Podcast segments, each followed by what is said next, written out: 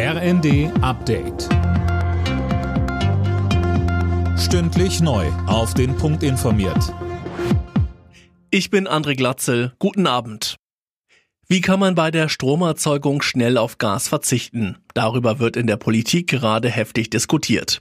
Wirtschaftsminister Habeck schlägt vor, verstärkt auf Kohle zu setzen. Das reicht der Union aber nicht aus.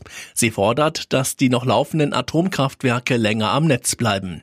Das schließt Grünen-Chef Nouripour aus. Fehlen die Brennelemente dazu. Die gibt es nicht. Die kriegt man auch auf die Geschwindigkeit überhaupt gar nicht hin.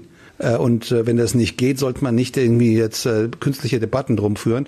Wir wollten sicher nicht Kohlekraftwerke weiterlaufen lassen, aber es ist machbar. Und die Weiterbetriebe der drei A K Ws ist schlicht nicht machbar.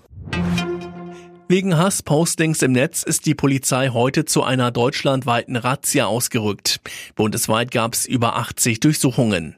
Hintergrund sind Hasskommentare nach dem Mord an zwei Polizisten in Kusel Ende Januar. Die Tat war im Netz teilweise begrüßt worden. Die E U-Außenminister beraten über einen möglichen Beitritt der Ukraine und Moldaus zur Europäischen Union. Dabei geht's erstmal um den Status als Beitrittskandidaten. Die endgültige Entscheidung darüber soll beim E U-Gipfel am Donnerstag und Freitag fallen.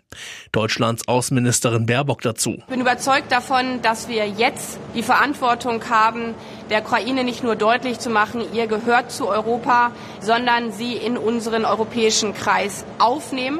Das ist logischerweise ein schwieriger Prozess, aber es gilt jetzt nicht nach Schema F zu verfahren, sondern diesen historischen Moment zu nutzen.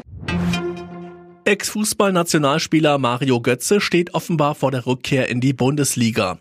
Wie der Kicker berichtet, wechselt der dreißigjährige zu Eintracht Frankfurt. Momentan steht Götze noch beim niederländischen Verein P S V Eindhoven unter Vertrag.